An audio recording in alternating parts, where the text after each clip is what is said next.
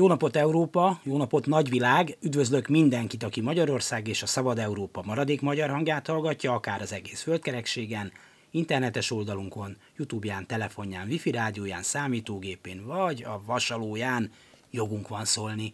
Dési János vagyok, örülök, hogy meg is velünk tartotok, szerkesztőtársam V. Nagy Gyöngyi.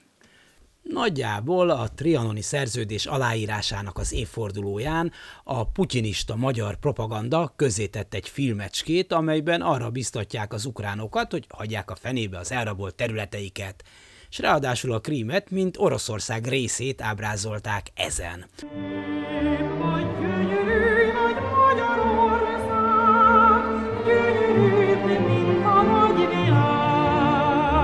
Az ukrán külügy azonnal és hevesen tiltakozott, ami egyrészt az előzmények ismeretében, a Putyin alfele körül történő hűséges szolgálatot látva nem akkora csoda, másrészt viszont, ha minden Orbánista hazugság diplomáciai felzúdulással járna, akkor másra már nem is igen maradna ideje az errefelé ténykedő diplomatáknak, mint folyamatosan tiltakozni a még létező magyar szabad sajtó maradéka leginkább tudatos provokációt látott a történetben, ami tényleg nem akkora csoda, az Orbánista politika élhal azért, hogy saját szerencsétlenjeit az ukránok ellen uszítsa. Hiszen Ukrajna nincs, de ha mégis életképtelen.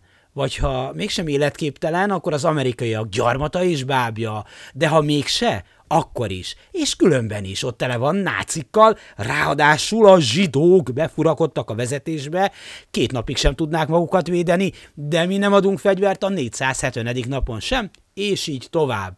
Szóval, szilárd alapokra épült mind a tiltakozás, mind a tudatos hetszelésről szóló föltételezés.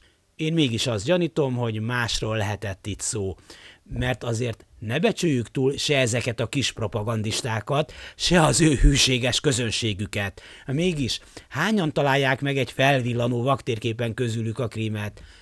Ezek Budapestet és a Kárpát-magyar nagyhazát is simán elvétik, és még azt sem veszik észre, hogy Burundi feljel lefelé tartott térképén sírnak az elveszett hegyekért, miközben két Vasalbertnek tulajdonított idézetet posztolnak a fáradt csöcsök internetes oldalról.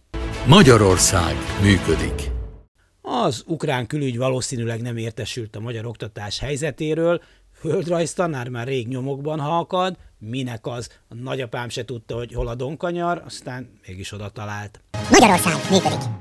Ha holnap egy kormányzati videóban az szerepel, hogy a lejtett tárgyak sokszor lebegnek, és Pataki Attila a kör közepén állva ufók társaságában vitatta meg azt, hogy lapos a föld, ez nem azért történik, mert szegénykék provokálni akarnak, hanem mert hm, ilyen butácskák.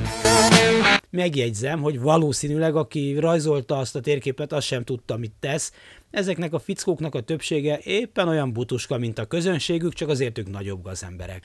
Kétségtelen, személyükben összekötve a kellemes a hasznossal – ipari méretekben hűítik a rossz iskolarendszerből kikerült hűíthetőket, és ebben még az sem mentség, hogy elég sokan imádják, ha hűítve vannak, és lelkesen szapulják Európa hőseit, az ukránokat. Ez a kellemes része a dolognak. A hasznos azok a száz és száz milliárdok, amelyeket a propagandára hivatkozva lapátolnak ki a rendszerből, hát akarom mondani, lopnak el.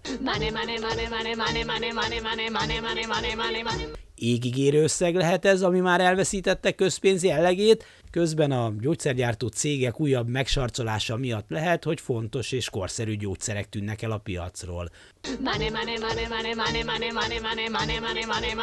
Szép hagyománya van ennek abban az országban, ahol egy sutyó az utcán csak úgy agyonlőtte a kalmopirint előállító cég vezetőjét, akit előtte sorstársaival együtt már a kormánypárti sajtó lelkes és közel egyszólamú helyeslésével kifosztottak, kiraboltak. A rablás most békés eszközökkel folyik, ami azt mutatja, hogy van fejlődés a világban, csak semmi erőszak és heveskedés. És valóban ez sokkal, de sokkal modernebb és kellemesebb. De azért ide a pénzt, a gyárat felcsút mindent visz. Éljen a civilizált rablások kora! És ne felejtsük el, a közönség egy részének ez nem hogy tetszik, hanem miközben a leárazott parizerért futkos arra gondol, milyen jól megadtuk nekik. Fel Belgrádra! kiáltott a Svejk, és ezzel a monarchia és Magyarország megindult a Trianonhoz vezető úton. Ott kezdődött.